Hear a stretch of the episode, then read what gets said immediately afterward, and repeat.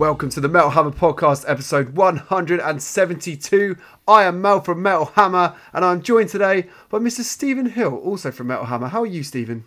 I'm good, thanks, mate. I've just had my second jab uh, hey. about, about twenty-four hours ago. I'm not going to lie. I got a little bit of a headache. I'm feeling a little bit woozy. I've had a full fat Coke and a lot of water, a couple of paracetamol, and I'm feeling ready to go, basically. You're, li- you're in the, right? uh, the you're in the Pfizer club with me, aren't you? No, I'm an AstraZeneca man. Ooh, I got me, interesting. Mel Pfizer, me AstraZeneca. Different vaccines for different. Oh, the worst office. The worst one. The worst yeah. one. We're not doing yeah. that. We realised that the office turned twenty this week, and it's made us feel old as fuck. Uh, but in other news, before we continue, I should definitely tell you that the latest issue of Metal Hammer is still out right now. It is a, if I do say so myself, quite frankly, spectacular celebration of Iowa by Slipknot turning twenty this year. Just talked about feeling old. Goodness me. two thousand one was a good year, wasn't it? We're talking Iowa. We're talking The Office. It was all going on. Uh, but the latest issue of Metal Hammer is all about Iowa. You can pick it up right now. We've got a world-exclusive, brand-new interview with the band. We've also got interviews with people like Ross Robinson, who are around uh, and very heavily involved with the Iowa process at the time. And you would have heard Ross talking about Iowa as well on last week's podcast. There's even more of him in the new issue, along with the rest of the, the Slipknot crew. Um, it's just a massive, massive issue, and we're very, very proud of it. It comes with a world-exclusive patch, commemorative patch, uh, which we've seen loads of you sharing on uh, social media, so thanks very much for that. An album art poster pack. Um, it is absolutely stacked, basically, if you like all things Slipknot. And if you don't like Slipknot, surely you're listening to the wrong podcast. Uh, so go pick up that issue now. It's in shops across the U K. You can get it delivered to your door from tinyurl.com slash gethammer. Um, and if you're not sure where to go out and get it, if you do want to get it in real life, you can check your nearest stocking shop at uh, tinyurl.com slash findhammer. So you've got no excuse. You've got another week to get it. And then we're revealing the next issue of Metal Hammer right here on next week's show. So we'll see you then. Don't know why I said that like I'm signing off. We've got a whole show to do now yeah. as well. See that, Please guys. Don't leave. Don't leave. Come back. So the non-Slipknot uh, fans going somewhere else to another podcast. No, we want you too. We want you all. We appreciate you all. Uh, we also appreciate our lovely sponsors in Killstar Clothing. Go over to killstar dot com now to check out their immense range of t-shirts, hoodies, hats, shoes, homeware items. I mean, you can deck yourself out. You can basically deck out your entire life, your house, your furniture, everything. Uh, if you want be- uh, bedding that looks like an Ouija board, you can get it at Killstar. If you need a badass new wallet with a chain and all the good stuff, they got you covered as well. It's the most diverse, cool looking, and most importantly of all, the most metal as fuck range of clothing and accessories you'll find uh, pretty much anywhere, really. So go to killstar dot com now, get stuck into all their stuff, uh, and, uh, you know, tell them we sent you, because we appreciate you very much.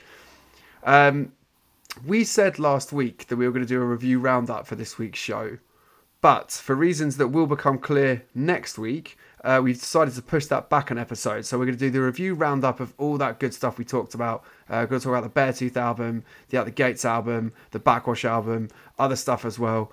Um, that's all coming up next week.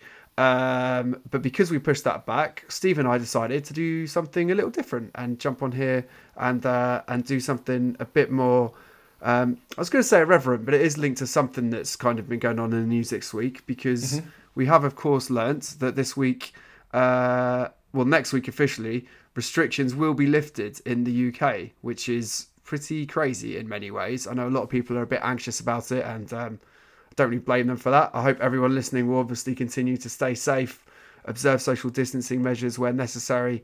For fuck's sake, please continue to wear masks where you need to. Don't be silly and just drop them just because you don't necessarily have to. The pandemic is obviously a long way from over yet. Um, but what this all does mean here in the U K is that festivals like Bloodstock can now officially go ahead, which is very exciting. We obviously had a great and very successful run at Download pilot last month, uh, and now we're going full throttle into the rest of festival season with Bloodstock next month, which is going to be great. Amazing lineup they put together this year, especially given all the crazy circumstances around it. Um, and so in honour of festival season now officially being underway, Uh, Steve and I decided to celebrate the return of festivals by counting down our ten favourite festival sets ever. ten favourite festival sets of all time that is not Slipknot at Download two thousand nine. Because yes.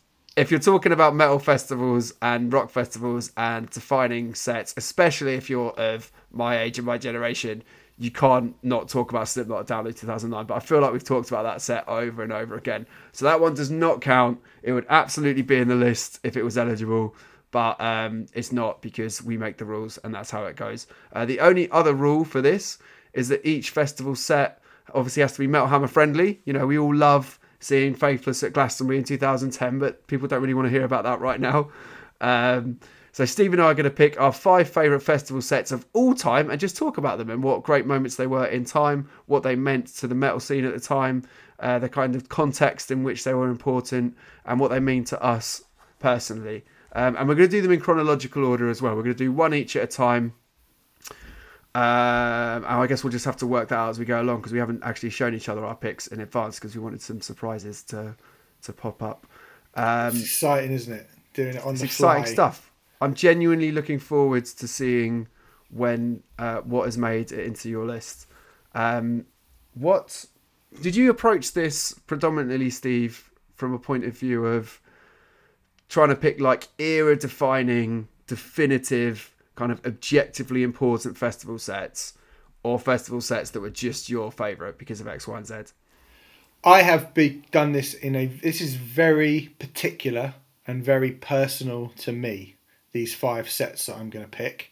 There is nothing that... I don't, there's, no, there's a couple of headlining sets, but there is a few that are like... Uh, it's quite, I'd say, fairly varied, but all of them are... Uh, no matter where they sat on the bill, it's more about kind of that particular moment in time for me, I would say, as opposed to being like, if this hadn't have happened, then blah, blah, blah, I wouldn't have gone on to play there. And, you know, we knew they were going to be the headliners when I saw them at this point. This is just stuff that when I thought back and I was like, what, basically, when I close my eyes, what things can, what images pop up in my head from festivals first that I look back on and go, fucking hell, I was just so happy in that moment watching that band at that time.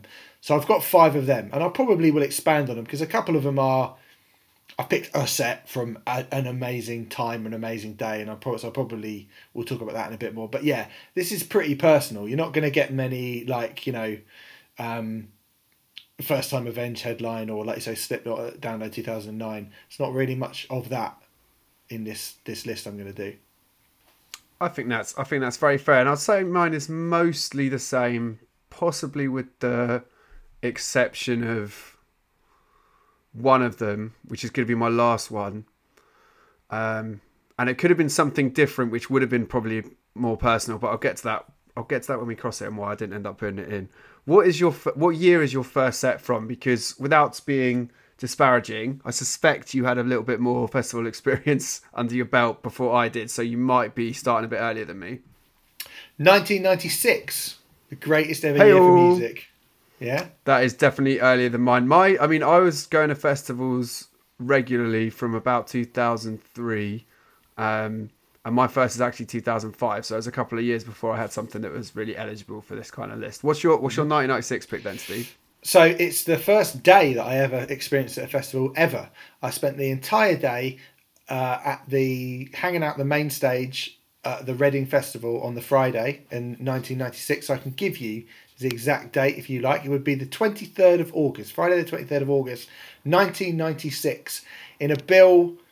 Uh, which, if you are an alternative rock fan from the nineties, is a, a beautiful, beautiful bill. Headlined by... I just the had Prod- to look this up because I couldn't remember it quite off the top of my head. But um, now I've seen the lineup, I do know this lineup. It's infamously amazing. Yeah. So um, you've got Downset, Butthole Surfers, Ice-T, Weezer, Television, Offspring, and a flip-flop where the Prodigy were asked by my first pick if they would headline rather than the band who were meant to be headlining headlining. So Rage Against the Machine gave up their headline slot in the aftermath of Firestarter by Prodigy getting to number one because they basically went, we don't really want to go on after you. And... that is insane. Imagine yeah. Rage Against the Machine thinking, no, we don't want none of that. Mm. And the thing is, is actually the Prodigy probably should have gone, nah, you're all right. Because I was there that day and everyone was great. But that kind of ding-dong at the top of the bill between Rage and Prodigy was all everybody was sort of waiting for. I have to say, you know, no one's ever going to blow the Prodigy off stage. But Rage Against the Machine came as close as anyone could humanly possibly imagine to getting the better of the Prodigy. That Rage Against the Machine set was one of the most powerful things I've ever seen in my entire life. And I can remember every single solitary moment of it. They just, it was the first time where, from, from that day, because, like, you know, Offspring on the back of Smash were a really big band. Weezer, just, you know, Buddy Holly was massive. Television were a really big band in the U K at that point. Everyone had a lovely time to Ice-T. Like, there were some real cool moments that day. But when Rage Against the Machine came out and started with People of the Sun, I think into Bomb Track, uh, like, it was like someone had just dropped a, a, a bucket of grenades in the field. And I remember being like, you know, it's the first time really, I'd, I'd only ever been to one gig to see Madness before I'd gone to Reading in nineteen ninety-six. And I was like, at the end of the day, I was like, oh, I, I think I realise how good live music can be. Not at all. Rage Against the Machine, just fucking phenomenal. Four blokes, drum kit, bass, guitar, microphone, that's it. Real tight in together. The whole field from front to back just losing their shit. I just remember thinking, like, it's the it's I was elated and terrified at the same time. And that's Rage Against the Machine on Evil Empire. And those, like, obviously everything Rage has put out is great, but those first two records, a, a set comprised purely of stuff from those first two albums, is like, forget about it. Like, not a wasted second for that whole set. It was, it was unbelievable. It was like war, actual war. And I, I, I've never seen anything like that before. And the Prodigy came on, and with the Prodigy afterwards, like, you know, don't get me wrong, the Prodigy were fucking amazing. But I was just like, I can't believe how great Rage Against the Machine were. They were unbelievable. No light show, no tricks. Like, you know, the Prodigy, Keith was dressed up and Maxim looked cool as fuck. Massive light show, loads of smoke. You know, Prodigy obviously bring a whole full-blown show with them. Rage Against the Machine, curtain, amp, drum kit, microphone, nothing else. And for them to command people like that, like, I would say Prodigy, Rage and Limp Bizkit are the only three bands that I've ever seen in my life where you go, oh, the, the entire field, to, like, from the barrier to the, like, hot dog stand at the back, are losing, and Slipknot as well. They'd be the four where you're like, everybody's losing their shit. Everybody's mm. losing their shit. And it was just, it was, it was so exciting. So exciting. Okay, so it's just so weird one. to think that, you know, the Prodigy are a shout for my favourite band ever. And I, for me, they are objectively the greatest live band ever. And the fact that you're talking about seeing the Prodigy fresh off dropping Firestarter, and then not the band you're picking from that lineup shows how ridiculous Rage Against the Machine were at that point in time. Mm.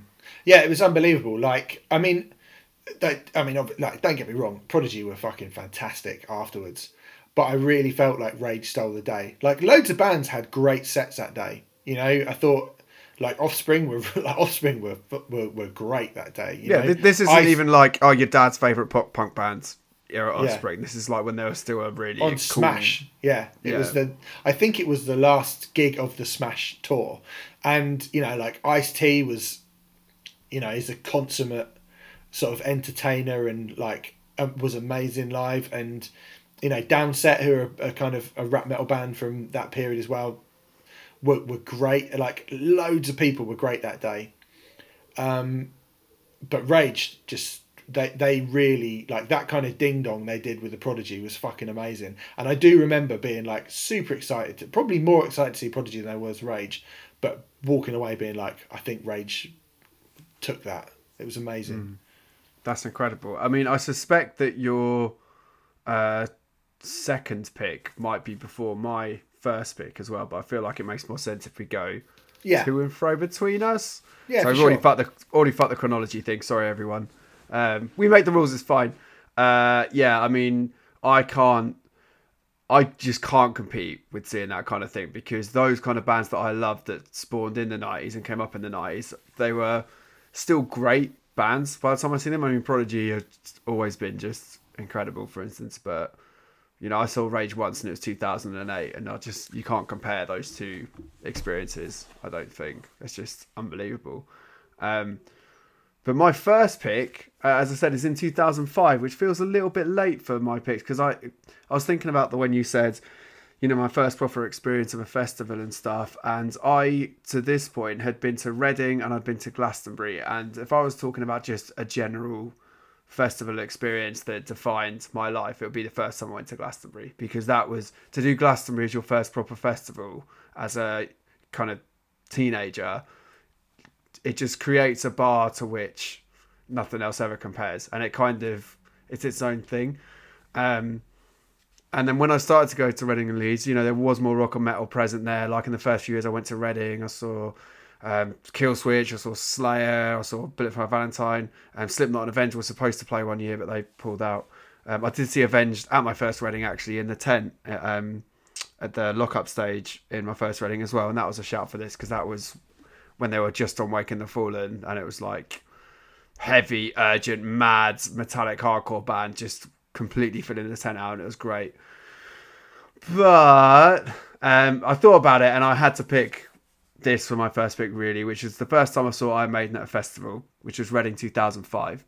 And I'd actually only seen Maiden once to this point, believe it or not, because I got into Maiden on the Brave New World cycle, um, but I didn't get to see them on that tour. And then I saw them on the Dance of Death tour when they did Earl's Court. And then uh, the next time I saw them um, ended up being at this Reading set in two thousand five, headlining the Sunday.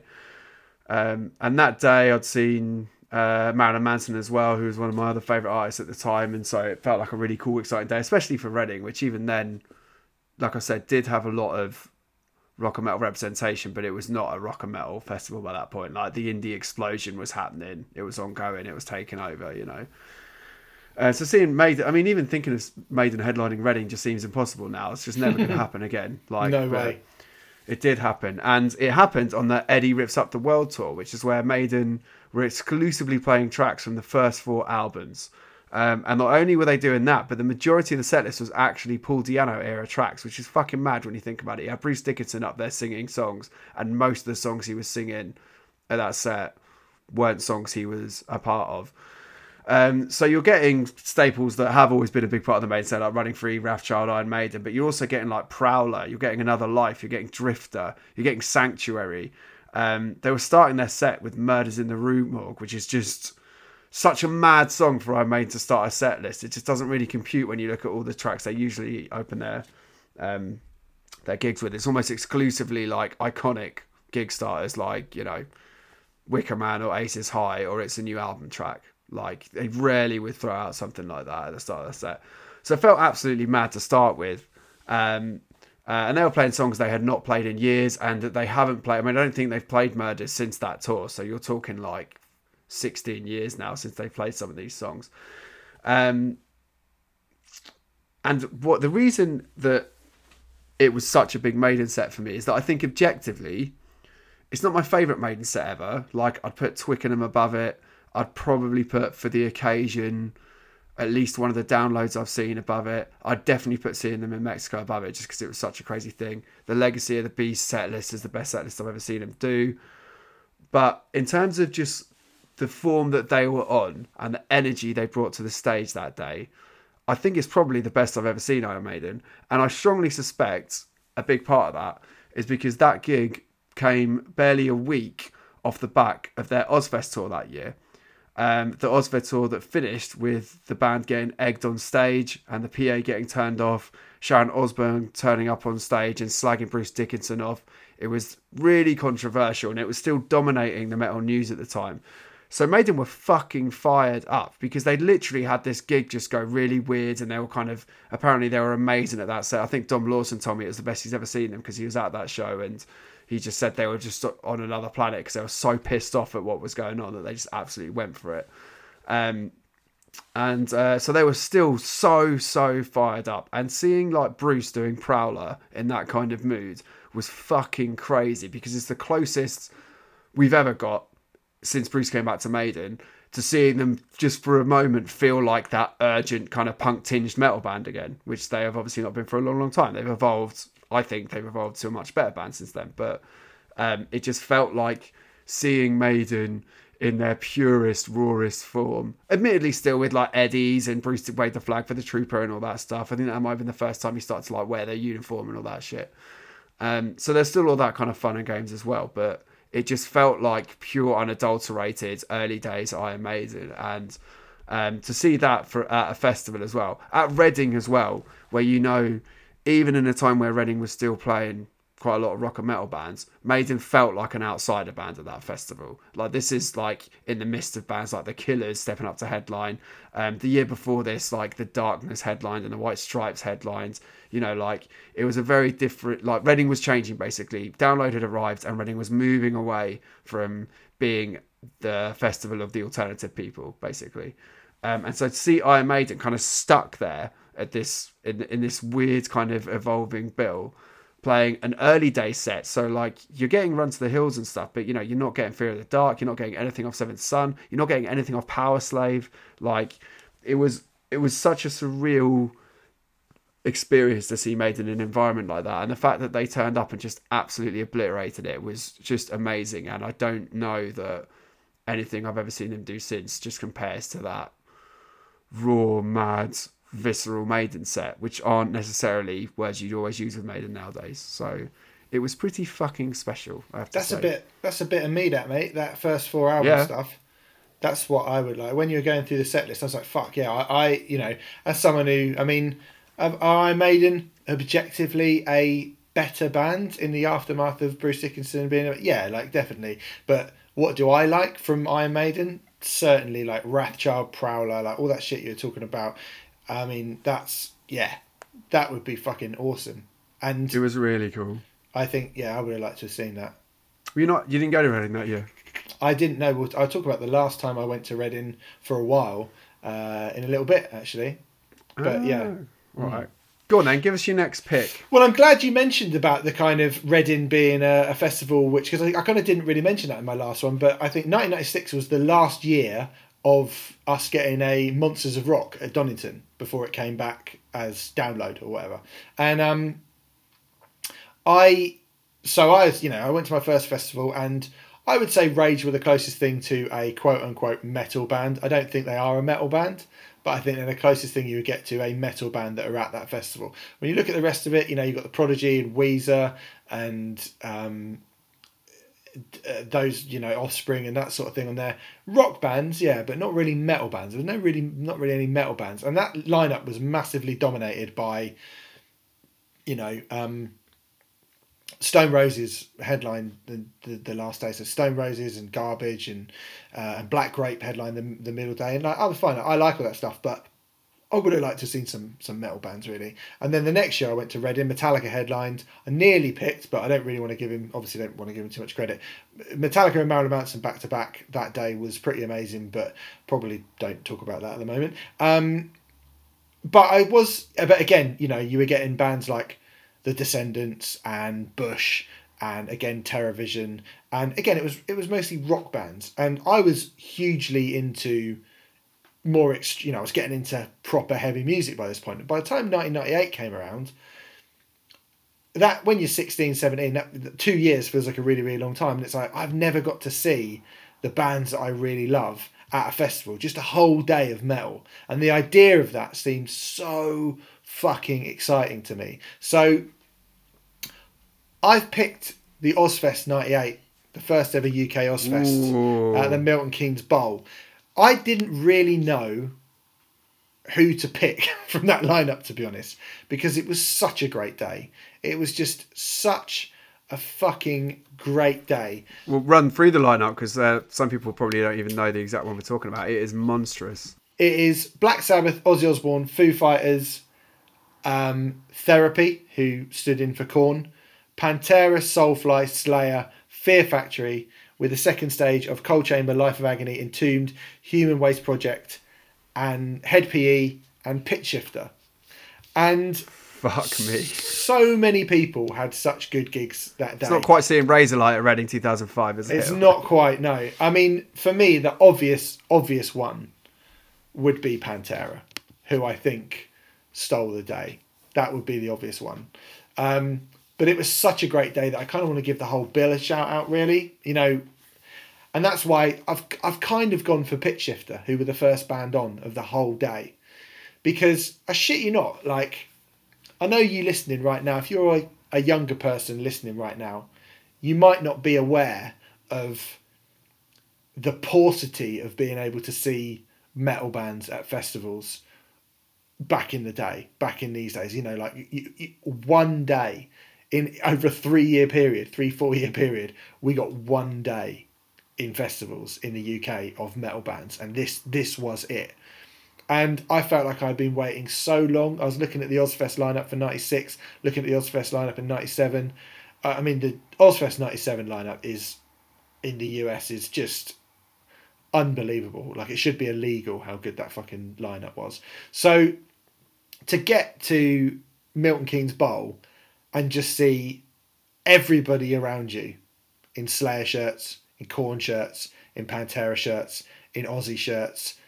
Every single person was a metal fan. Every single person was there because there was not going to be any sneering indie kids telling you that you like stupid music. You weren't going to have to spend a couple of hours going, oh, I don't really want to watch Bentley Rhythm Ace or, you know, some like electronic band before the band that I like come on. It was just going to be metal all day. And, you know, I don't like all of the bands that played. Don't think I needed to see Cold Chamber particularly, if I'm if I'm being brutally honest. But you know, but the second that Pitchshifter came on, and I remember like I, I loved Pitchshifter at the time, and they felt like a you know they were they were apart from Ozzy and well, and Therapy, they were like the British band on the bill. Do you know what I mean? Like it was all American bands, and you've got like one British band. So I felt like we really clinged hard to Pitchshifter being like, oh, they're the British band on the bill, and they walked out on the second stage to open the whole thing up, and J S Claydon, their singer, was wearing was dressed like a priest. I remember that he was wearing like a a, a dog collar for like a priest, and it was it just kick-started. I, it might sound dramatic, but literally one of the best days of my life. When I die, and someone says to me, "It's not dramatic to say that your, the, a festival is the best day of your life, Matt." I think plenty of people yeah, have maybe. that in their locker. If people said to me, well, I, I'm convinced that if I could live for, I could live for another ten years, I could live for another forty years, I could, I could live for another sixty years. But I think I'm sure when people say to me, like, what are the like five best days of your life ever? That day, like me and twelve, thirteen of my mates getting in a, renting a minibus and getting our mate's mum to drive us up to Milton Keynes when we were like seventeen, eighteen, and just spending the whole day in the sun watching Fear Factory and Soulfly and Slayer and Pantera and Foo Fighters and Therapy and Pitchshifter and Entombed. Oh, it was just so great. And Pitchshifter just kicked it off in such a, a, a brilliant way. They were really, like, they were so up for it. You could tell that they were like, we're the odd ones out a little bit here because we're the kind of young, unknown British band amongst all of these American heavy hitters. Like, we are the odd ones out here, and we have to sort of kickstart the whole day. And everyone was just so up for it. You know, when you get that first thing, like, remember when we got on site at Download, the Download oh, yes. last week, and it was just like, as soon as that band, that first band came on, the the sort of the the the, the anticipation and excitement, and when you finally got to go mental and just actually be like, ah, live music, like, and you just were like, this is just the start. This is just the start of this. It was fucking brilliant. I mean, I would say, if I'm if, to be real, Pantera were the best band of the day. They were absolutely. I don't think anyone could. Anyone who was there that day will be like Pantera. Pantera were the best band without any shadow of a doubt. They destroyed it. They absolutely destroyed it. And bless the fucking Foo Fighters for having to go on after that. Like, people now talk about the Foo Fighters like they're this amazing live band, but they got chewed up and spat out by Pantera. It was just the whole day, man. The whole day was just, it's one of the great days. It's one of the all-time most exciting, greatest days of my life. Mate, I mean, yeah, you can't compete with that. And when you can condense it all into like one day as well, I think it's a different, it's just a different experience to kind of spreading a, a festival out over a weekend. Um, I mean, yeah, it's it's it's mad actually thinking about it, how spoiled we are for bands at metal festivals now. And it was weird because I was I was thinking about, you know, my first pick is from two thousand five at Reading. And then after that, I started to enjoy going to Reading less and less, to be honest, just because once you get past about twenty-one, you suddenly realise you're on the older side of people that go to Reading, and it just changes your experience a bit. You go from being the people, you know, driving trolleys around into each other to being one other person going, oh, I kind of just want to sleep now. So it kind of changed my experience. And then Download came along, of course, and I went to my first Download in two thousand six. And if I was going to pick a whole weekend um, to kind of add to a list like this, and it was a Download pick, it'll probably be Download two thousand six, just because it was my first one. The lineup was great. It was like Metallica, Tool, Guns N' Roses, et cetera. Um, and uh, it's sunny all weekend. First time at Download, I was there with my mates. It was amazing. But I don't feel like it produced an all-time legendary set. Probably the Prodigy in the tent. But unfortunately, that was the one great Prodigy set from the last fifteen years that I missed, because I decided I'll probably see the Prodigy again. I might never see Guns N' Roses. There's rumours Slash might be coming out and blah, blah, blah, blah, blah. Anyway, it didn't all happen and I regret my choice immensely. But um, I haven't seen a lot of the definitive Download sets, to be honest, Steve. Like, I've seen Slipknot, which is not eligible for this. But I wasn't at Download in two thousand five for Trivium. I wasn't there for Machine Head in two thousand seven. Um, and since then, I've kind of always been going as working. So my experience has been a bit different. So I really had to think about what my first Download pick was going to be, and I can't see past Limp Bizkit in two thousand nine, because in a weekend that was just stacked stacked with amazing bands, Faith No More were fucking great, the Prodigy were fucking brilliant just before Slipknot came on, um, you know, the the classic rock run on the Sunday of like Journey and Z Z Top and Whitesnake was such good fun. Um, Pendulum were brilliant that year as well, I, made, I remember, because it just felt like such an oddity. Um, but I genuinely believe that people might still be talking about Limp Bizkit now if that Slipknot set hadn't happened. And for me, Limp Bizkit were the band that got me into metal more than anyone else. Um, I got into Chocolate Starfish as a kid. I was obsessed with that album. I still know every single word on that album. Um, as I think I've said on here before, I was meant to go see them in two thousand one on the Chocolate Starfish tour. Uh, supported by Deftones, Godsmack and Outkast, which is just mad, at Milton Keynes Bowl. Obviously, the that gig got cancelled, and then I never saw Limp Bizkit. It just never happened. I didn't go to their. Um, they they cancelled. I, I couldn't go to Download anyway, but they cancelled that year. I didn't get to go to the free Finsbury Park show they put on. Beyond that, um, so I just never got to see Bizkit in all those years that I was a fan. And then my taste kind of gravitated away a little bit. You know, nu metal died a death quite violently. Um, you know, Bizkit just couldn't follow up Chocolate Starfish. Wes left and he was back in the band, and it just it all got a bit like eh. And meanwhile, I'd moved on to listening to, like, you know, quote unquote proper metal. I was really into my Megadeth and everything else, and you know, it just kind of started to feel like that was a little period that just wasn't gonna, you know, ever lead to anything lasting other than, oh yeah, that's kind of the stuff that got me into metal. And then Bizkit got announced for Download in two thousand nine, and Wes was back in the band, and there was just some there was just something about that weekend, the sunshine, the lineup, where everyone was so excited and up for everything that was happening. But you just didn't know where Bizkit were really going to fit into that lineup, because now they're kind of like a nostalgia band. Everyone loves them again. Everyone's excited whenever they come around. But Bizkit weren't, the, you know, they were still kind of seen as like the whipping boys of metal at that point. Um, and then it came time for their set on the Friday afternoon, and the sun was out, and they drew a fucking massive crowd. Maybe the biggest main stage crowd of that day. It was absolutely huge. The whole fucking field was full. Uh, and I'm kind of sitting there thinking, God, I'm quite excited about this actually, but like I don't really know what's going to happen because people don't like Bizkit, and oh, I don't know, it's a bit weird. They come out. Wes looks fucking amazing. The best get-up he's had ever. Yeah. I mean, he looked like a satanic cockerel or something. It was the coolest he's ever looked on stage. They come out jamming this, I think it was like this weird version of, you know, the Richard Strauss song from two thousand one A Space Odyssey, where it's like, bam, yeah. bam, bam, bam. I think they were kind of jamming that. It was all a bit weird and kind of chaotic and disjointed. And then Fred comes like skipping out, literally skipping out, and they just launch into break stuff. And it's like, I was like, oh my God. And all of a sudden, like those kind of nine years between getting into them for the first time and me being like, you know, by that point I was starting to work for websites and stuff. I was kind of a little bit more in the industry, not properly. I was at Download with my mates and stuff. But all of a sudden those years just evaporated. And they came on and they did break stuff and everyone went absolutely fucking ballistic. And Fred got in the crowd at the end of the start of that first song. Everyone was jumping, moshing, crowd surfing, partying. They went from that into My Generation. They went from that into Living It Up. It was just like, it was utter insanity. And They got, I, they got that guy out, didn't they? They got that guy up on stage. He was just amazing. At, like, was it Boiler that he did? Uh, yeah, I think it was, uh, was it Boiler or maybe Full Nelson? I can't remember. Full Nelson, it was Full Nelson, yeah. Yeah, yeah. But, um, uh, and, and that's something I've seen them do a few times since then. Yeah, that was really fun and was like a really fun, like, addition to the thing. And they dropped some significant other tracks as well. They did Show Me What You Got, which was felt like a bit of a deep cut. Obviously, they did Nookie. Um, they did Eat You Alive as well, which I think is a really underrated track. I love that tune.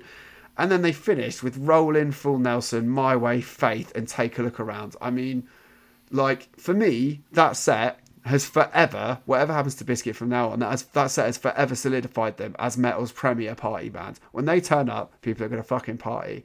And I feel like, even though Fred's still a bit odd and people take the piss out of him, sometimes fairly, sometimes unfairly, um, and even though they're still a, an objectively ridiculous band, I feel like the conversation around Limp Bizkit has changed forever since that set. And as someone who was a nu metal kid, and then quickly realised that nu metal was like not welcoming metal. We don't like nu metal. Seeing a crowd that big lose their fucking minds for these songs that had completely defined my generation of metal fans, no pun intended. Um, it was so vindicating and it was so brilliant. And ever since then, I've always been like, Bizkit are fucking great. I never doubted my kind of love of them again. Do you know what I mean? Because up until that point, like, I hadn't even really listened to Bizkit properly for a while. Um, and now, like, I don't know how many times I probably still listen to Chocolate Starfish a year, but it's a lot. Yeah, uh, me- and it was just, it was amazing. And yeah, it was just, it was an amazing set. And I honestly think if it wasn't on such a great weekend where, like I said, Faith No More, Slipknot, Prodigy, all put out classic sets. There's many more across that weekend as well. I think people would look back on that Bizkit set as one of the all-time great Download moments, because for me it was. It was amazing. Yeah, I mean, I'm actually going to talk about Download two thousand nine a little bit, so I won't go any further, but I would right. definitely agree with everything that you just said, and I might expand on that in a little bit if you don't mind. But I, mate, please do. Limp Bizkit, the idea that, I mean, I hate the term guilty pleasure anyway. Limp Bizkit make people feel good. Like, don't be a fucking, don't be a killjoy, you know, like, I, I, I, I think you're right. I think the sort of, the pretense that Limp Bizkit are embarrassing or they're, you know, like they're something that you should be ashamed of. I'm really glad to see the back of that, to be honest. And I think it's, you can pretty much see the back of it at this point, because I, I'm sure there are there are people who, you know, probably stopped listening to metal in two thousand four or whatever, sort of my age, who are like, no, no, no, they're still embarrassing, who don't know what's happened since. But, you know, um. I think I, I, there's so things... much there's so much about them as a band where you're like, well, they're such good musicians and it feels so good. And yeah, you might not like rapping and you might not like the front man, but you can't deny the like the potency and the power of like every time they step on stage. It's just fucking undeniable. Like it, yeah, it, it's amazing. It's just so great. So great. One of the things I love about this kind of younger generation of rock fans is that they don't give a fuck about stuff like that, about guilty pleasures and all that kind of thing, and like who they're supposed to like and not like. They just like everything. Like, I see people in bands who are like twenty, twenty-one, twenty-two years old, and they'll be jamming, you know, Emperor one minute, and then they'll be jamming Dua Lipa the next, and then they'll be jamming Bizkit the next, and they love it all. And I think it's great because it's such a healthy, positive way to engage with music. Um, mm-hmm. And it means that Limp Bizkit are, are really cool again. Like, everyone was so excited when they announced those U K dates. And yeah, yeah. Uh, yeah, I think this set list, this set at Download that year kind of helped to move the conversation along on Bizkit, as it should, because fuck me, they were a metal band. Okay, a new metal band, but still a metal band, selling a million albums a week. Like, insane. yeah, insane. fucking nuts. Fucking nuts. To be continued after my next all pick. Right, all right. Um, so... The last time I went to Reading, before I had a big old gap and I came back as a, you know, I did feel quite old at this point, but Fucking hell, I felt really old when I went back in two thousand sixteen. Jesus. two thousand two, um, I, I went to Reading, and um, then I didn't go to a festival full stop for seven years after that. But the the, the, the sort of rock day, which in Leeds was headlined by Guns N' Roses, who only played Leeds, again, headlined by the Prodigy. Um, look at that lineup there: Prodigy, Offspring, Slipknot, Incubus, NoFX, Puddle of Mud, one hundred Reasons, Amen, Rage and Speed On. And sat right down at the bottom of that bill is probably the most infamous opening. I mean, uh, infamous feels, because obviously Trivium at Download two thousand five, first band on, really, really classic, famous. But in terms of a infamous opening set day to a festival, the Dillinger Escape Plan at Reading in two thousand two has become a thing that some people, it's all that some people know about them, which is deeply unfair because they're one of my favourite bands ever. I think they're one of the best bands ever, full stop. One of the most unique, innovative, brilliant, inspiring, perfect bands that have ever, ever, ever formed. They're incredible. And back in two thousand two, uh, with... you know, a, a couple of E Ps and one mad debut album, like under under their belt. Uh, I was obsessed with the Dillinger Escape Plan. I thought they were the best thing in the whole world. They played with System of a Down. They'd done that System of a Down tour where they got booed every night.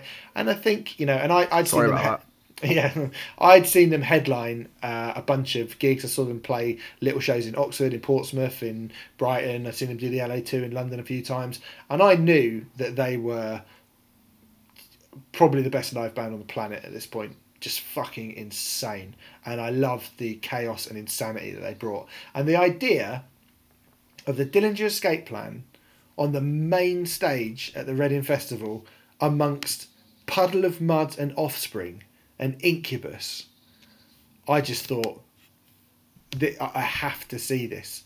Yeah. I have and if you're to thinking, see this. If you're listening and thinking, well, those are all alternative bands, they're all kind of rock bands as well, you've got to remember that this is still coming off the arse end of the kind of new metal and pop punk explosion, and all those bands had major crossover, maybe with the except, obviously, I mean, Amen and Rage Against the Machine didn't, but, you know, Puddle of Mud, one hundred Reasons even, NoFX, yeah. Incubus, Slipknot, Offspring, they all had major crossover mainstream hit singles, so these are not the same thing. no, no, no. And as heavy as Rage and Speed On, and even Amen are, right, the intensity, I mean, the Dillinger Escape Plan at this point on Calculating Infinity were an extreme metal band. Like, obviously, they morphed into very much their own thing, but during the Calculating Infinity years, they were on Relapse, and they were an extreme metal band. A fucked up, weird, bizarre, unquestionably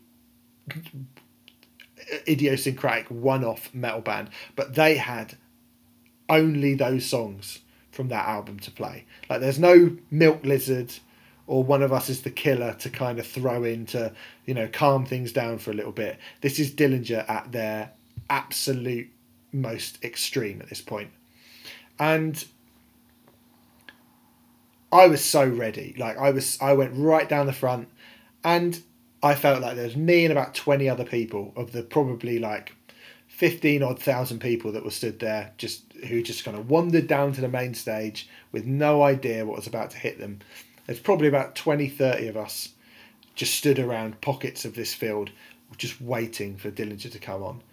And when it happened, fucking hell, it's the like it was not the best Dillinger show that I'd seen at that point. Obviously seeing them in little tiny clubs and them tearing it up, like, you know, Greg fire like literally fire breathing, blowing fire out at like the Concord in Brighton and burning the fucking lighting rig and stuff. I was like, oh, this is pretty fucking awesome. And, you know, to a, to a crowd who were there to see them, great times. Seeing them do that music, this weird music, really unbelievably extreme music, to Offspring fans. You know what I mean? Off people who were like, I bought Conspiracy of One, and I love like Original Prankster by Offspring. That's why I'm here today. Yep. The look on these people's faces. I mean, if you think System of a Down fans couldn't fucking handle the Dillinger Escape Plan, I, I mean, they booed. You know, they were getting Dillinger were getting booed. I, I mean, people were just it looked like they were upset by by watching Dillinger. It was like people started leaving, like were looking at it like, what the fuck is this? They went fucking mental. And then, of course, the famous thing happened. The thing that Greg... Which is? Gets asked about the whole time. During forty-three percent Burnt, their last song, Greg pulls down his trousers. And I was like... I was about two, three rows from the front, right? And I was like, is he taking his trousers down? And what's he... And he's got, like, what looked like a, a big bit of kitchen roll under his hands, and he sort of pulled his trousers down and faced the audience and pulled his arse cheeks apart, and I'm like, what's he doing? And then suddenly it starts coming out, the shit starts coming out of his, and I'm like, and it it took everyone a minute to kind of click, he's taking a shit, he's take he's actually taking a shit on stage at twenty-five past midday on the main stage, the, the, like all of these the main bands stage of, of possibly the second biggest music festival in Europe. Yeah. And he got a bag and he put the thing in a bag and he tied it up and they stopped the song for a second and he said, and like, it was such a great speech because everyone was just a bit like, what the fuck? Even like us who liked him were like, what the fuck? And then he was like, this is a bag of shit. You're going to be seeing a lot of this on this stage today. It might be called Puddle of Mud. It might be called The Offspring. It might be called Incubus. But all of it is shit. And you should familiarise yourself with it because you're going to be seeing a lot of it. And then they kick back into the song and he lobbed the bag in the crowd. And this is, I think, like everyone sort of knows the story of, oh, Greg from Dillinger took a shit on the stage. And I think, like, that's kind of been all that people say about it now, like, you know, it's like, oh, remember when he did a shit on stage? And it's like, oh, the, the the band who do the shit. And apparently, like, you know, Dillinger played it a bunch of times since, and he's like, every time I go back, Greg's always like, every time I go back, oh, you can do a shit on stage. And he's like, you don't understand it, you don't remember what the context was. And so I think I want to, like, put the context forward.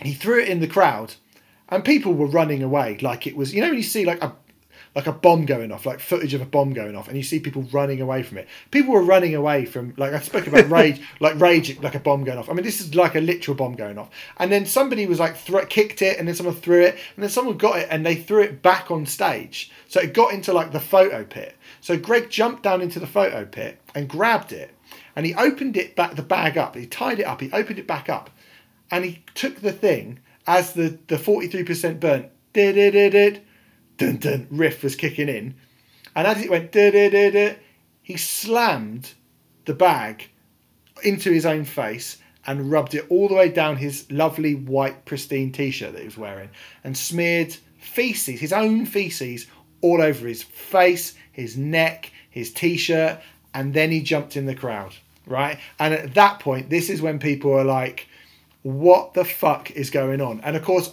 I was so like, oh my god, oh my god, this is unbelievable. He's gonna like, I, I ran towards him like weirdly, like I tried to get even closer to, to him because I was like, I love this man.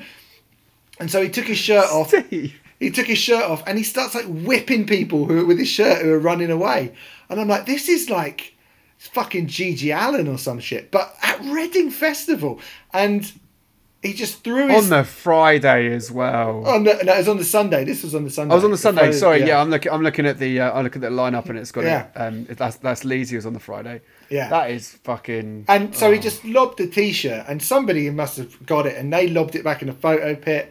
And I remember like standing Jesus. there, just being, and people were screaming. Like I've never seen a reaction to anything at a gig. Like people were screaming, they were running away, they were getting fucking angry. It was the worst thing I've ever. And then there was like twenty of us just being like, yes, yes, Greg, yes, this is the greatest thing ever.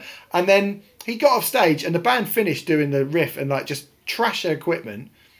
And the one thing I remember where I wasn't like, this isn't just a fucking gimmick, this guy's genuinely unhinged, is his t-shirt ended up back on the stage, right, somehow. And he got up onto the stage and walked off. And for a minute, and then he turned around, he's like, oh, like, you know when you go, like, oh, I forgot something. He turned around, he picked his t-shirt on, and he put his, as he was walking off stage, he put the t-shirt back on. Covered in shit. And honestly, Why? and honestly, I was like, this... is how does anyone ever follow that? How can any band ever follow that? You want extreme things in music. You want someone to push your buttons. I mean, fuck. And, you know, they are not a gimmick band, the Dillinger Escape Plan. They are a great band. They are one of the greatest bands ever. But as a fuck you statement, as a punk rock statement, what a statement. At a time where they couldn't have been more extreme musically, they actually managed to do something which was actually more extreme than their music. It was amazing. I mean, I've heard, obviously this is an infamous story, and I remember it going around at the time in, uh, you know, Metal Hammer and Kerrang and stuff. Um, uh, I've never heard it explained in that detail before, so yeah. I appreciate that. I remember when I was at uni in two thousand seven, I think, um, the lecturer was talking about how he took his teenage son to Reading, and he and he started to go, and he was saying, oh yeah, it was Reading and it was two thousand two, and he started to go, and there was this band that played early on the main stage. And as he did, I was like, I know what story this is going to be. So, like, that legacy, like, runs deep. Very deep indeed. And, yes, it doesn't define Dillinger, but it's lucky that they were that good, actually, because if they were anything other than a fucking phenomenal band, they would have always been that band that shut yeah. on stage. I mean, because that's know, a hard thing to overlook. It is. I mean, L seven did, the, did like, the um, Donita from L seven threw a tampon in the crowd in, like, ninety-four. ninety-four, some sometime around there at Reading, and people always go, oh, you know, they threw their tampon in the, that's it. Whereas I feel like it's something that people go, oh yeah, yeah, yeah, he did do a shit in the crowd. And like you think, like you say, that would totally define most bands, but Dillinger are that good that, you know, it's, it's a barely footnote. a footnote. Yeah, that's pretty fucking crazy. I mean, uh, I don't know how to follow that with talking about Ronnie James Dio, but that's what I'm gonna do. From one end of the the heavy spectrum to the other.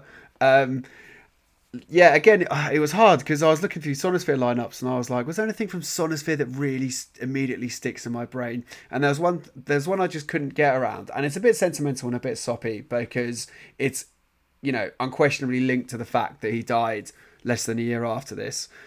Um, and this isn't even the only time I'd seen Dio live, because I had also seen Heaven and Hell at Grasspop in two thousand seven. But Grasspop was a bit of a funny festival back then. The atmosphere wasn't quite what I was used to as an English metal fan. We watched it from quite far away. They were fucking brilliant, but it was just a bit of a different vibe. At Sonosphere, uh, two thousand nine, I went with my mate Laura, um, and we Heaven and Hell were about to come on, and uh, we went pretty much as close to front row as you can get if you haven't kind of got there to start with, you know what I mean? So we're probably about three or four rows back or something. And ninety-nine point nine percent of the time, you don't want it to rain at a festival. And when rain starts, it's like, oh no, like it's just not, it's not great. It, like, you know, how many um, all-time great downloads do we talk about where it's shouted down all weekend? We don't. They don't make the list. Um, but they had this really cool kind of gothic cemetery-looking stage setup. And the the sky started to fucking darken just as they were about to come on. And then it started raining about, you know, f- uh, minutes before they were actually due on stage. And it wasn't like absolutely thrashing it down, but like, it was, you know, it was raining pretty solidly. Um, and so all of a sudden, the whole of Sonosphere suddenly just feels a bit darker than it did about ten minutes ago. Uh, and and then Black fucking Sabbath, and I don't care what people say, it's fucking Black Sabbath, that band, march out on stage and kick into the mob rules. And Ronnie James Dio comes out. He was like knocking on seventy or something at this point, I think, late sixties.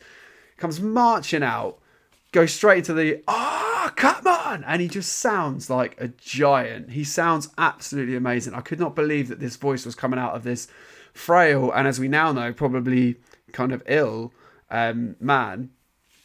Uh, and it just re- really... was a reminder, and I was just looking back on this set list earlier actually, and it reminded me again of, if you were making the ultimate list of the greatest Sabbath songs ever, and it'll be a long fucking list because you've got at least seven or eight albums that will go straight in there, so many Dio era tracks will be on there. I mean, I Falling Off the Edge of the World, like what a song that is. When that like picks up and just goes off, it's just an unbelievable tune. Obviously Heaven and Hell, Die Young, like I think Tony Iommi wrote some of his best ever melodies across those songs, and they just sounded so wonderful wrapped around Dio's vocals. They really did. Um, and the Heaven and Hell album that they actually put out, by the way, The Devil You Know, that's a fucking blinding album too, and those songs sounded great. Uh, and it was just so strange to think that he was there being Dio, being like the best voice in metal. And then he was dead less than a year later. It's just really, really surreal. And so um, I'm just really glad that I got to see them be so great and see him be so great. I never got to see a Dio solo set. I would have loved to have seen that as well. But to see Black Sabbath with Dio at somewhere as historically significant as Nebworth, with the fucking Iommi's riffs coming down and Dio's voice sounding amazing and like the skies darkening above us as it happened, it just felt like a bit of fate, and it was really, really cool. So that that made my list. Um, for quite obviously sentimental reasons as well. Um, so I've I've, re- I've left quite far ahead of you now. I'm like a good seven years ahead of you still, Steve. When you, you well, catching me up anytime soon? I'm going to two thousand nine, so I'm still behind you a little bit. Um, but uh, I didn't go to, like I said, I didn't go to a festival for like seven years because I was just doing I was doing other things in that period, unfortunately. And I did want to go. And I always used to look at the Download lineup, and I because I'd never been to Download like for the first sort of five six. Five years, and I just really badly wanted to go to Download. And every year I'd look at the lineup and be like, "Oh, come on!" And I remember two thousand eight going, "I'm going." two thousand eight came around, I was like, "I am going to go to Download." Fucking, I don't want to miss Metallica. I don't want to miss Guns N' Roses and Maiden and Tool and all the bands that have headlined System of a Down. I don't want to miss it. And of course, it was fucking Kiss, Lost Prophets, and Offspring. So I was like, "Okay, well, maybe I'll go next year." Um, so my first festival for like seven years was Download two thousand nine, and it was basically I took the plunge purely because Faith No More got back together, and you've sort of already mentioned it. And as much as I look at the rest of that lineup, which I've got in front of me now, and it is ridiculous, that lineup, like absolutely ridiculous. You haven't even mentioned before Biscuit came on, we had Killswitch Engage doing this fucking fantastic set. Mm. Ending on Holy Diver. I'll tell you what, Diver. mate, it, it, it speaks volumes of uh, of that year at Download that I I saw Killswitch because I remember them doing Holy Diver, and me and my mates being like, yeah, but I don't remember a lot from that Killswitch set, and that really speaks volumes of what weekend that was, because I actually remember more of the Faith No More set, who aren't even near one of my favourite bands. Mm. So yeah, I mean Billy Talent I thought were great as well. You had Opeth yep, I saw on the, other, on the other on the other um, stage. Parkway played on the second stage as well. Just fucking great. Um, you know, Architects subbing Anvil on the third stage on the Saturday. Like, absolute madness. You know, you mentioned Pe- Pendulum. I thought Down and Hatebreed were amazing that day. I remember watching Five Finger Death Punch for the first time. Quarter to twelve in the morning on the main stage. Can we just talk about the, the thuggishness of this run on the main stage? Five Finger Death Punch, Devil Driver, Hatebreed and Down. Yeah. Like, oh, fucking hell. Do you like pent-up masculinity? Yeah. I get it all out of your system now. And then, I mean, and there's so many things from that weekend. That, like, I mean, Therapy on the third stage were amazing on the, on the, on the Sunday. Fucking... Suicide Silence on the third, on the second stage on the Sunday were fucking amazing. Blackstone Cherry were really good. Dream Theater were really good. Like uh, Chris Cornell, man, on the like hardly anyone watched Chris Cornell because they went and played because Marilyn Manson played. But I was like, you know what, I'm going to take a punt on Chris Cornell, even though you'll fucking on, regretted that. I can tell you. Oh, that very much. You should fucking regret it because Chris Cornell played like opened. I was like, who are these like Maroon Five backing band that he's got? And then and he started with a song from Scream, which is obviously you know. Like, love you, Chris, rest in peace, but that is a bad, bad record. And then went into Spoon Man, and then to Cachis by Audioslave, and then just played a set of every Audioslave and Soundgarden song you could possibly want to hear in front of about two hundred people. And then people sort of started making their way over for the Prodigy. It was incredible. But for me, like I say, the only reason I was there, or the only reason I bought a ticket, I should say, really what swung it for me was Faith No More, who I had seen in nineteen ninety-seven on the Album of the Year tour at Brixton Academy just before they split up, probably yeah a good sort of seven eight months before they split up. And I was always like I always clung to that that gig because I fucking love Faith No More. They might be they're probably my second favourite band ever, Faith No More. I fucking love them so much. Mike Patton's a hero of mine. And I just never even considered the idea that I would see Faith No More again. It just didn't even... It was like... There are some bands where you don't hear anything from them. And so you go, oh, they probably won't reform or whatever. Or it's unlikely they're going to reform.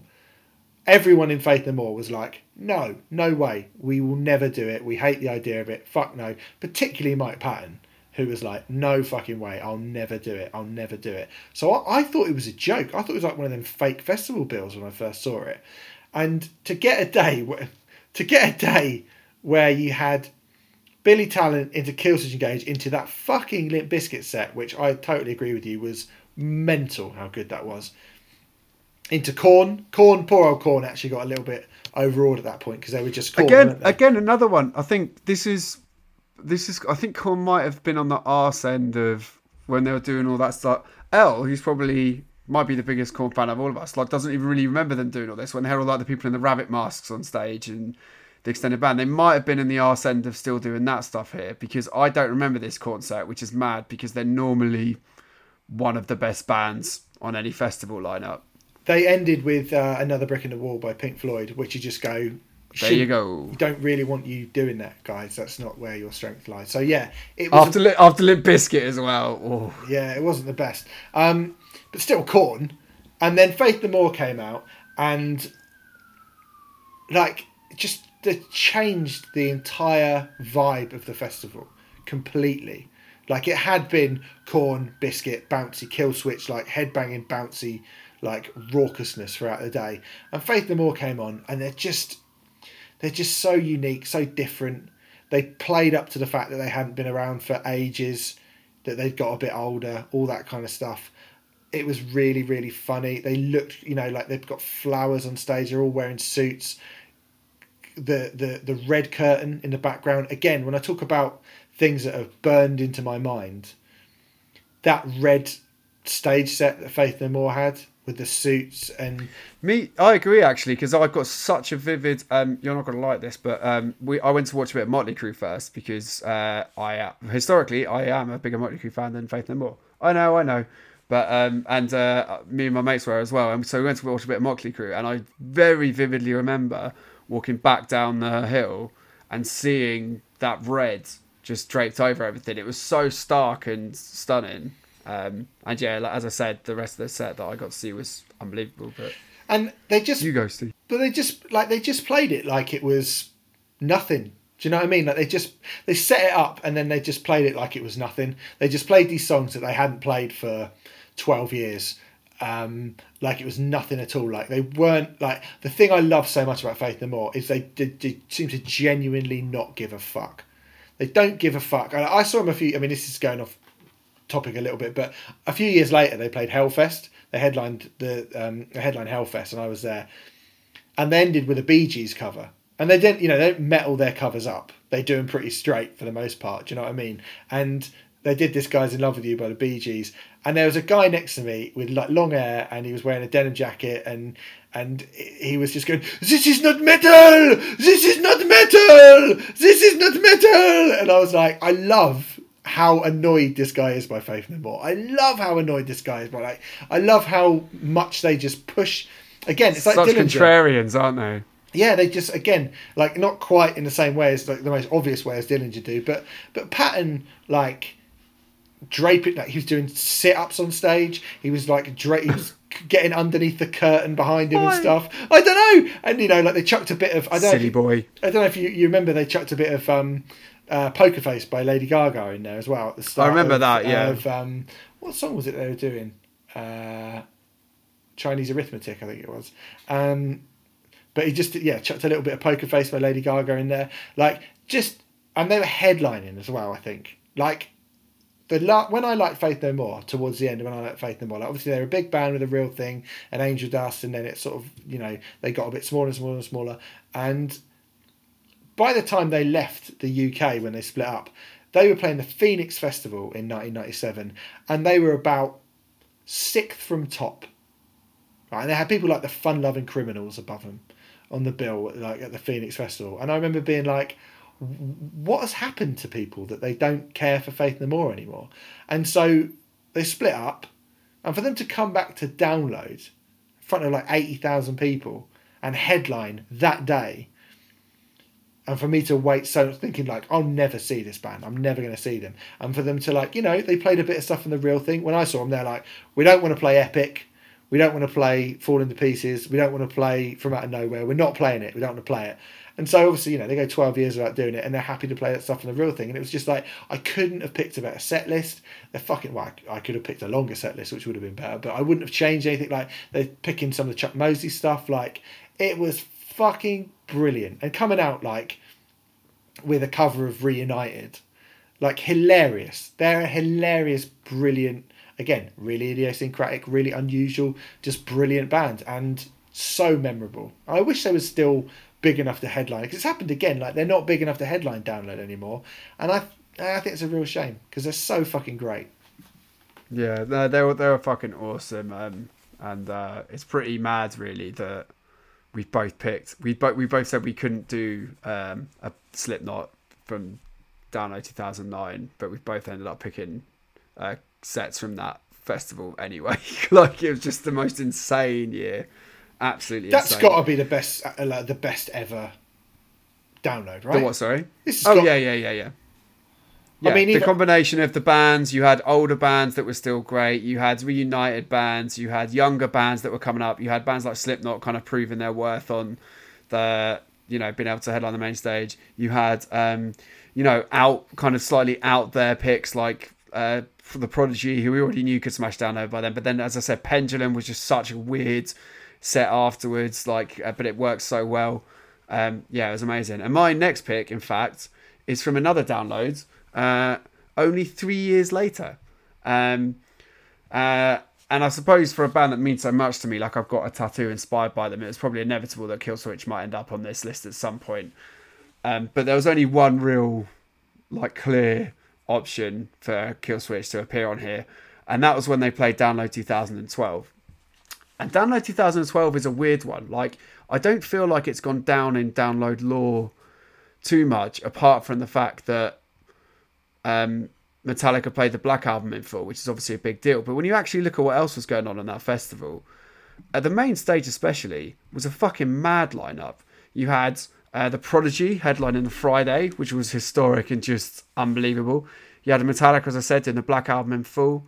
Um, you had a reunited Black Sabbath on the Sunday. They first kind of reunited at the end of twenty eleven, and this was like their big kind of the big climax to that first reunion run.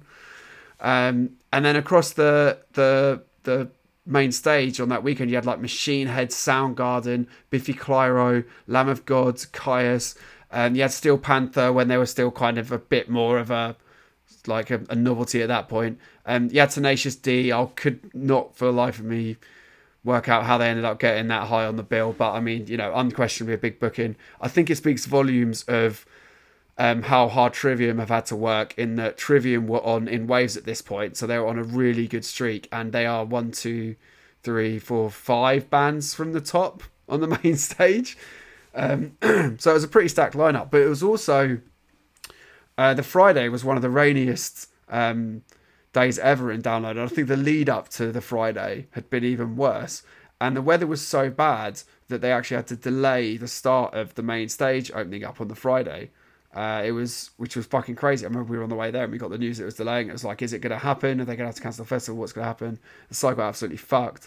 Um, and I still had a great time on the on the Friday night. Like, dancing around to the Prodigy was so cool. I loved it. Um, I remember my feet kept on getting stuck and slipping around in the mud. I had this mac over my head. There's a lot going on at this Download, basically. So it's probably easy to forget about this Killswitch Engage set, because they were kind of tucked away on the second stage, um, quite far up, but not headlining or anything like that. But this wasn't just the first Killswitch Engage gig with Jesse back in the band in the U K. This was the first time Killswitch Engage had ever played the U K with Jesse Leach in the band, because by the time Killswitch came over here for Road Rage, Jesse had gone and Howard Jones was playing for them, um, was playing with them. Uh, and the context around Howard's journey with Killswitch is really important here as well, because I've seen Killswitch so many times. I've seen them on pretty much every single tour since Alive or Just Breathing came out in the U K, and I've seen them abroad a few times as well. And Howard was amazing when he first joined. The Road Rage gig was one of the best times I've ever seen Killswitch. They were fucking great. He was on it. He was fierce. He had this massive stage presence. He was really passionate and on it. But you could tell, I would go as far to say years before Howard left the band, that his enthusiasm, his heart wasn't in it, however you want to put it. Like, it just, like, Killswitch around two thousand nine, two thousand ten were not the same band as they were. And I remember watching them in that period where Howard would spend time with his back to the crowd and singing, and it just was a bit like odd and off. Um, he was still like a very charismatic, great singer, obviously, but I don't know, there was something missing in Killswitch for a while, and they didn't put out a great album either, their last record with, with Howard. So the kind of vibe around them had started to wane, which I think was evident by their position on this bill. You know, they're on the second stage. Um, and I remember I remember still being really excited about Jesse coming back to the band, because as we discussed on the Hall of Fame uh, episodes around Killswitch on the podcast, I Love I Just Breathe In is my favourite Killswitch album. It's a massive album for me. Um, and I was really, really stoked to see Jesse come back and do his thing. And I remember trudging up um, in the, what was still a lot of mud at that point, Um, over to the second stage up on the hill, uh, and I remember the sun started to come out. It's kind of like the opposite of the the heaven and hell vibe. The sun suddenly started to come out, and it just suddenly, you get that moment at a festival where you're kind of like, oh, finally we've arrived. Like, the festival's actually kind of, it feels like a festival now. Do you know what I mean? Like, it felt like a proper fun, sunshiny festival vibe. And so I got there just as Killswitch come on, and they kick into Fixation on the Darkness, which is probably in my top three or so Killswitch songs ever. I've seen Howard do it a million times. It's the first time I've seen Jesse Leach do it, and he sounds fucking phenomenal. He sounds ferocious. His clean sound good. He's so active and passionate and just fucking like really like taking in the moment. Um, and from there on, it was actually quite a uh, kind of cathartic and emotional experience watching them again, because he did a load of Howard songs, um, Rose of Shower and This Is Absolution, Arms of Sorrow. Uh, then he did a couple of I Love It Just Breathing numbers again. He did Self-Revolution and Life to Lifeless, and seeing Jesse do those songs was just so like, oh my God. Kind of like a not too dissimilar thing with Limp Bizkit. I mean, you know, Killswitch are a markedly better band overall, and they've got more great material and stuff, obviously, but It, it just really? put me back in touch with... it just... What? Yes. You definitely. Reckon? What? Killswitch got more than Bizkit? Did you say? Yeah, I think so. Killswitch have got two ten out of ten albums, in my opinion. I don't know if I'd quite go that far for Bizkit. Mm. Yeah, maybe. As as the world, one of the world's foremost Bizkit apologists, you know, like, Bizkit haven't put out a truly great album for uh, twenty years. Do you know what I mean? Yeah, that's fair. Um, but um, I love them both anyway. It's not a competition. No, no. I um, just... But... Uh, I kind of turned it into one. Um, but say, yeah, but, but basically, w- yeah, I did. Sorry, but what I'm getting at basically is that um, it kind of put me back in touch with how much I loved Killswitch Engage, which I hadn't quite felt for a few years. And ever since that set, they have basically become one of my all-time favorites. They're not just a band that did some fucking great stuff at one point, but kind of lost their way. Um, they have become an all-time great. Like, they are probably my top five metal bands ever, just because of how much I love that band and they mean to me now.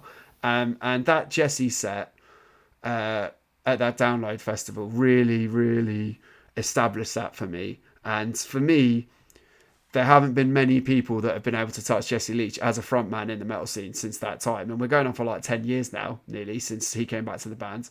And every time I see them, they are just still fucking phenomenal. And what's more amazing about this is that even though this is my all-time favourite Killswitch Festival set, it's not even the best I've seen Killswitch Engage, because the next year... Um, in fact, it might have even been later. It was that year. It was it was a few months yeah, later. later that, yeah. You're talking, you're talking about Shepherd's Bush, presumably. Yeah, they did Shepherd's Bush Empire, which is one of the greatest gigs I have literally ever been to. That was and amazing. It was just, uh, oh, it's unbelievable. Starting with Numbered Days, it was just like, holy shit.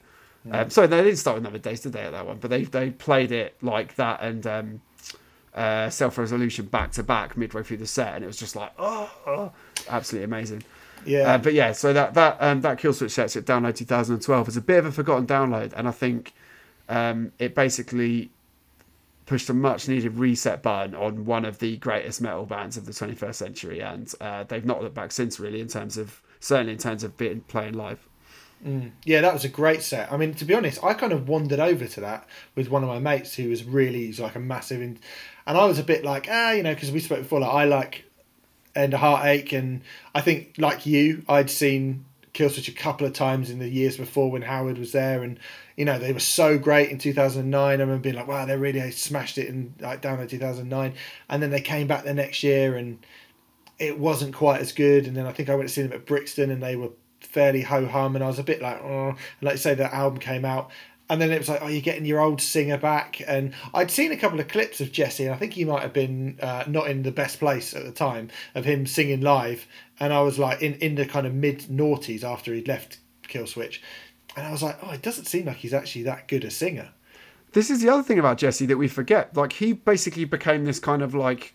like nomad or something of the metal yeah. scene. He kind of, I mean, he did other stuff, but he was not working in a bar. He wasn't some big character in the metal scene. Like, he was just, at this point in time, he was some dude that used to sing in Killswitch. He wasn't like, oh, he's Jesse Leach who's now doing this. Mm. Do you know what I mean? Like, um, so yeah, it was it was really fucking weird. No mm. one knew how it was going to go. Yeah, and it was fucking great. And down in two thousand twelve, actually, you're quite right. Is I mean, lineup wise, that first day was hard work because it was so horrible. But I mean, for me, it was like, I remember seeing Refused. It was the first time I saw Refused, and that was a bit like, or even more so than Faith No More, because I'd never seen I'd never seen Refused, and I never believed for a second I would see Refused, even more so than Faith No More. So to see them was pretty amazing in twenty twelve. Soundgarden I'd never seen before. It's actually a really good year. And by that point, like you say, it rained. It was awful weather. I mean, it was fucking miserable, like muddy and shit in Download twenty twelve. But hey, it's Download, and it usually is, right? Um, mm. but and guess... it did clear up a lot over the weekend, because I remember yeah. watching Soundgarden and it was sunny by then, I think. It was, yeah, the sun was out by Sound with Soundgarden. I think like there's a few things like Caius Lives as well. Getting to see those Caius mm-hmm. songs for the first time was great. Um, so yeah. Good year. Good, Good year. year. And yeah, Killsw- Killswitch was the moment where that festival clicked for me. I mean, I loved the Prodigy the night before, but you normally get a moment at a festival where it like clicks, and this was definitely that for me. Well, we're going to go back a year to what I would consider to be, I would say, one of the less inspiring downloads. Download two thousand eleven, I think you think when you look back at Download twenty twelve, it was really good. Download twenty eleven, I think you could probably look at and go, mm, that is not a vintage download. You've got Def Leppard, who had headlined only two years before, and the sort of the furore and the excitement of Def Leppard in two thousand nine, given that they hadn't done it since the Monsters of Rock days, seemed fair. But for them to come back two years later to headline the Friday uh, felt a little bit like, oh shit. And um, System of a Down on their return, very, very exciting, but a very, very poor performance, I think. You know, Serge's dog wasn't very well or something, was it? So this is fine. And Linkin Park, of course, who are Linkin Park. Um, so, you know, quite uninspiring headliners for me.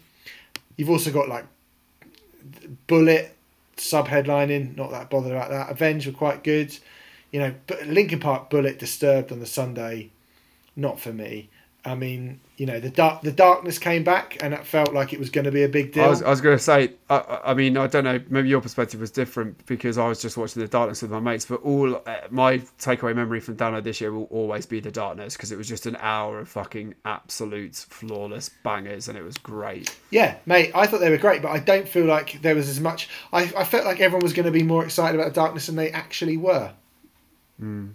So I think Download two thousand. I guess the problem is that the darkness. The darkness were never really... I know they were on the front cover of Kerrang! For a second, but the darkness never really felt like the rock crowd's bands. Do you know mm. what I mean? Yeah. They were kind of a rock band that the mainstream went, oh, this is fun. Yeah. And there was just a lot of stuff uh, on that that weekend where you're like... I mean, I know it pissed down on the last day, so I ended up like missing sort of Rob Zombie and The Cult, who I like to have seen. And you had a fairly average Korn... Um, sub-headline on the second stage at that point. Da- I watched Korn Dan- sub-headline into Pendulum. It's yeah. so weird. Yeah. I mean, Bring Me were quite good at that point. I thought Bring Me were good. Um, but then you look at it, you're like, you know, Duff McKagan's Loaded, Puddle of Mud, C K Y, Medina Lake, Bowling for Soup, oh, Pretty Reckless, you know, Escape the Fate, Hollywood Undead, All That Remains. Some real, like, kind of real kind of sloppy shit that year, I think. Stuff that you just wouldn't be interested in now. Um, but if you look all the way down the bill on the Saturday, you can see on the third stage, again, third stage headlined by Funeral for a Friend, who was sort of not really the the, the flavour of the month uh, anymore. All the way down there, in between... I can't even see who that is. Somebody. But on before Trash Talk and Your Demise were Let Live. And I've gone with Let Live because I, like, Download twenty eleven, there's, you know, I could talk about Download two thousand nine and Faith No More and be like... God, is that really how long ago? Because I remember that set, Steve. I can't believe that's ten years ago. ten years ago. Hell, that's the first time I'd seen him. Yeah, and it was just so exciting. Like, as a big fan, and as someone who has who grown up listening to and loving Glassjaw and Poison and Well and Dillinger and At the Drive-In and Botch and Converge and all these bands, and then over the last, over, you know, when when emo or post-hardcore became kind of um, uh, more of a mainstream proposition, when we got the kind of the gentrification of post-hardcore, which happened when bands like, well, Atreyu and Finch and that sort of thing, when when they started, you know, there was a lot of major label interest, and when My Chem happened, got no beef with My Chem, but, you know, it just meant that there was a lot of chances coming in their wake, and emo became a different sort of thing. And we I was, all heard Aiden. Yeah, yeah, we all heard Aiden. And I was like, so that's just not a thing anymore then, right? So all the stuff that I liked when I was growing up, your Glassjaws and, you know, your, your Quicksands and all that, that's just, we're just not doing that anymore. That's gone, is it? Refused is just gone. And I had been waiting for a band to come along who reminded me of that thing, who felt like a proper punk rock band, who had personality and individuality and soul, and little did I know, like I was I was I was I was into the Let Live album. I was quite into um uh the The, oh my god, what's it called? I can't remember what it's called. Not The Black is Beautiful. The one before that with the Renegade sixty-eight. What? Fake History. Fake History. Silly me. So I was I was into Fake History. I thought it was it was really good. I did think, like, yeah, it just sounds like Glassjaw. Do you know what I mean? That was my thing. I was like, this is good. Good. It sounds like Glassjaw. Happy days. I like Glassjaw. That's good. I had no fucking idea that I was going to see this guy run through the back of the tent, jump over the barrier, jump past the security, get onto the stage, try and have the security drag him off stage, kick the security guard off the stage, grab the mic and start singing. And it was like, what? It, it might be the best entrance to a set at a festival I've ever seen in my entire life. And for Jason to then go on and like forward flip, and I was just like, this is a band playing like they're playing C B G B's or playing like, you know, the Barn in Boston, Massachusetts in nineteen ninety-nine or something, but they're playing at Download, and they're playing on a stage where Funeral for a Friend are going to be on, where Danzig was playing last night. Again, so fucking exciting, and it's really, really, really a shame to see what's happened, what happened to that band.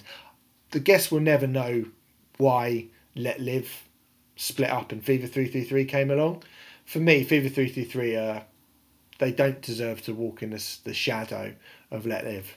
Let Live were a really, really special band, and I think they could have been, they they could have been the sort of the definitive band for those people of that generation, and I think they were getting really close to doing it. But that was just such, but and you know, and they they got better, like they you know this they, this was their definitive set. But as a live band, I've I've, I've definitely seen them be better. I mean, you might remember us at. Um, They played Grows Rock uh, when it was on my stag do, if you remember that, Mel. Um, of course I remember. I got up and did probably the the lamest stage dive anyone's ever yeah. seen. Because Jason, I, I, Jason jumped on my back and I span him round towards the end of that set as well. It was... And you know, like, they were fucking amazing. But that Download twenty eleven show, I was like... I was like this... It, it was honestly like me and my mate, we walked around for the rest of the weekend going, that's it. That's the weekend stolen. Like, Friday was fine. You know, it was about two o'clock on the Saturday. It's like, forget about it. Forget about everything else. Forget about System of a Down. Forget about Avenged Sevenfold. Forget about fucking Rob Zombie, Skunk Anansie, Down. Like, forget it. It's done. Like, band of, like, band of the weekend by a mile. The Saviours are here. They are here. And they were just absolutely amazing. And I'd never seen them before. And to see them, that be your first time seeing them. And they were so fired up. It was so exciting. And it's a real shame that they're not they're not still about, really, because they were they were the fucking best. They were amazing, and absolutely one of the very, very best of that era. um I mean, my final pick is actually kind of similar to that, not in terms of, you know, I cannot compare this band as even a footnote on um you know the kind of the actual output that Let Live gave us before they split up. Um, but in terms of a young band that just felt like the most exciting thing in the scene right now, um, or at the time, I should say, um, like this is as this is as excited as I've probably ever been watching a young band. Um, Crossfaith at the Vans Warped Tour in two thousand twelve. Now, what has happened to what the, the direction that Crossfaith's career has taken, unfortunately, kind of ultimately negated this brief burst where I felt like they are the most exciting live band in heavy music, because, you know, their their album output since then has just not been up to the standard of that initial Zion E P that they put out. And I think that is often a case of them overthinking where they've gone next. They try to kind of fit in with that last gasp of Warped Tour era metalcore bands that were already on the way out, really. Um, and I just think it kind of just didn't really quite work out to where I hoped they would be. Because they played England a couple of times in two thousand twelve, one of which was supporting While She Sleeps. And I just got there as they were coming off stage. Um, and I remember seeing um, my mate at the time, and he was just like, oh, you don't know what you just missed. They're amazing. They're amazing. Um, and so when they got added to the um, the Vans Warped Tour later that year, um, I don't think it's even that long after, actually, uh, I was like, fuck, I've got to see them, I've got to see them. And Crossfaith played this tiny little room deep in the belly of Alexander Palace.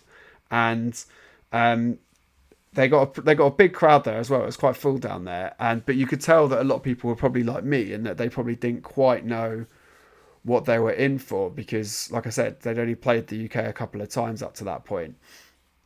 And Crossfaith came on, and they started with Monolith, which I think is still my favourite song they've ever done. It's the opening track off of uh, the Zion E P. And if you've not ever heard Crossfaith, to kind of imagine if Enter Shikari were just like a, like kind of went more metalcore instead of the kind of punky, kind of post-hardcore route they go down.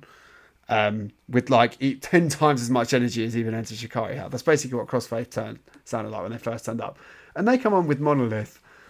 Um, and to kind of borrow uh, a phrase that Steve used earlier, it was like someone just shoved a grenade into the middle of the crowd, because everything just moved and people just went fucking mental. Um, and I don't know if I've ever seen a band just so energetic from every single fucking member. I mean, the, the keyboardist was chucking himself into the crowd about two songs in. Um, and it was just absolutely biblical. And it was like, me and Steve talk about the bands around this era that were popping up around this time. We talk about bands like While She Sleeps and um, uh, Bury Tomorrow and Bleed From Within. And if you look further down into the hardcore and other realms, you had like T R C and Feed the Rhino and um, Upon a Burning Body in the States. And, you know, The Defiled, yeah, there were all these really exciting, young, heavy bands coming through all over the place. And it felt for a moment like the scene was really going to explode.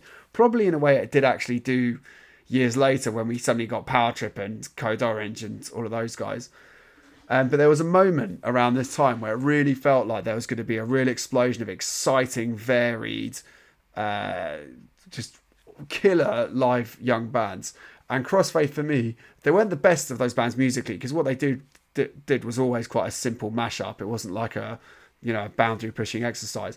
But they were just so fucking exciting to watch live and uh, dragged you in in a way that the very best live bands do. Like, you know, their shtick almost reminds me of the Prodigy. Like, they're all just moving around and there's so much energy running through their music that you just can't, you cannot stand still watching them. And it was so fucking exciting that I genuinely felt like, This this band are going to be headlining Brixton Academy in a few years' time, and I do, and I actually do believe if they'd stayed down, I mean, what the fuck do I know? But if if I think if they'd stayed down the right path musically and they kind of stayed closer to what they were doing at that point in time, rather than trying to embrace the more kind of clean choruses and all that stuff they started doing, I think they could have gone down that road, because I genuinely think at that moment in time they are the best live bands in metal. Um, and it bums, like, I still love going to watch them. I still catch up with the bands whenever I see them. They're all really great guys, and I still got a lot of love for them. But I felt like they had a, they, there was a moment for them there. Um, and even though it didn't happen for them, I'll still always look back on that gig very fondly, because it was probably, that whole era for me was the first time since I'd got into music as a journalist that I felt like we were helping to herald along this really exciting new movement. And to be fair, some of the bands from that scene have kind of gone on to do that. They, you know, Bury Tomorrow, unfortunately, they had some bad news with lineup changes this week. Um, but they're really going places. A, a gig I was seriously considering adding to this list was that While She Sleeps set from Download Pilot. Um, and I think if we revisit this in a year's time, that will probably be the fifth pick, because I genuinely think that'll go down as an all-time great Download set. And it felt like it was a decade in the making. Oh, I mean, um, I mean, they've just been added to the bill at Bloodstock as well. I mean, and yeah. they're so low down. You think as well, like, I mean, they're they're playing, they're playing below Paradise Lost, Cradle of Filth, and Creator. And when you look at the venues that those three bands play, I mean, arguably Sleeps are the biggest band of those four bands in terms of the venues they play in, play in this country. I suppose. I mean, technically they've done Brixton, but I don't know if. Or oh, I don't know. They could play the Roundhouse. I know what you're getting at, yeah. but I mean, yeah, they're certainly they're... bigger than Cradle of Filth and Paradise Lost in terms of the size of the venues that they play. Certainly, I guess so. Yeah, yeah. but but Cradle and Creator and Paradise as well. Like, you're talking about three of the most significant European metal bands of all time. Of course, I like. So, yeah, yeah, yeah, yeah, yeah. But you know, I mean, so it's a hard one. I mean, fucking. Uh, and at this festival, U- as well, U F O, like, I definitely U F O, see why that lineup there. Yeah, yeah. U F O were on first at Download, and people were like going, "They should be sub-headlining Maiden." It's like, come on, they're not bigger. Oh than, yeah, but they're no. not bigger than Steel Panther, are they? Um, no, no, no. In, in, that's in mad. twenty thirteen or whatever. Um, but, mate, but yeah, but um, Sleeps that Sleeps Download Pilot set very nearly made this list, and I suspect when all is said and done, I will look back on that as, you know, I wasn't there for Trivium in two thousand five. I wasn't there for Machine Head in two thousand seven. But I was fucking there for Sleeps in two thousand twenty-one. I think you're right. I think that's going to be a one now, isn't it? I think that's going to be one of the ones that people talk about. Uh, going back to Crossfaith really quickly, they are a yeah. fuck, they're a fucking great live band. I mean, we saw them. I remember me and you went to see them at the Underworld, supported by Hacktivist.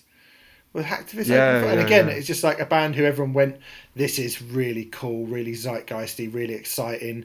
Feels like it's kind of moving metal into a, a different direction in a way that hadn't really happened since, I guess, since new metal.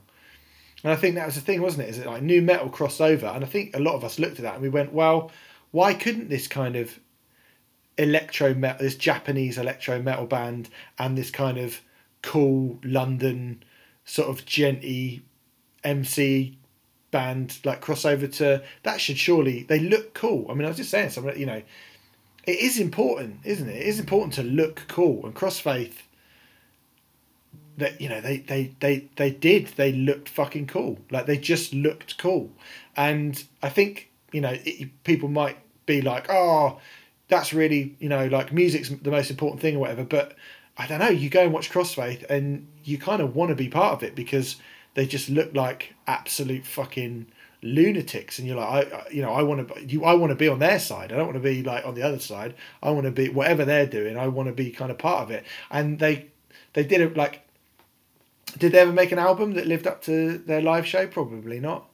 But their live, like, you know, I can't even really remember many of their songs off the top of my head now. But like live, I mean, I remember seeing them at the Coco, the Underworld, main stage at Download in two thousand fourteen. I think they played as well. Mm. And Brixton Academy supporting Biscuit. Yeah, I didn't see that, but I mean, I went. I, I saw. Mm. I saw three nights of the Skindred Crossfaith tour. And, oh yeah, the Jägermeister tour. Yeah, and that was fucking that. mad good as well.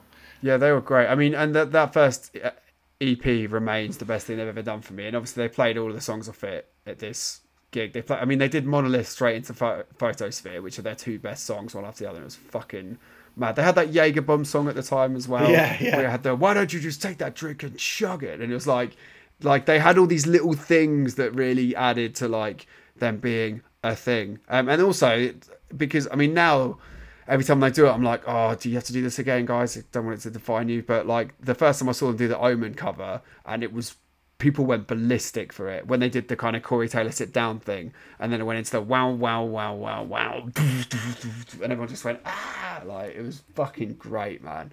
Genuinely felt like nothing I'd quite seen before. Certainly in metal at that time. Um, yeah, so yeah, excellent. You know, it didn't quite work out for them, but, um, who knows what the future may hold. I mean, they're still like, they're still playing gigs. They're still a fucking great live band. So I've got a real love for that, guys. Uh, that's about it, really. ten quite significant festival sets in the lifetimes of me and Mister Stephen Hill. Um, hopefully, if this uh, quite frankly risky, lifting of restrictions goes okay, we will have an awesome Bloodstock festival uh, with all the right measurements in place, I'm sure, to look forward to in a month's time. We will be previewing that and doing all the business at the festival itself when that comes. But next week on the Metal Hammer podcast, we will be doing that long-awaited review roundup, featuring all the great stuff that you might have missed from the last few weeks, At the Gates, Bear Tooth, Backwash, and some other very exciting stuff as well. Um, don't forget to go visit our awesome and lovely sponsors at Killstar, the very coolest alternative fashion and accessory company going right now. They've got so many different ranges as well. Um, I mean, they've even got little soft toys and all sorts of stuff, like everything you possibly want under the branch of metal uh, they can give you. So go over to killstar dot com now to check all of that out. And we will see you next week right here on the Metal Hammer podcast. Goodbye, everybody. See you later.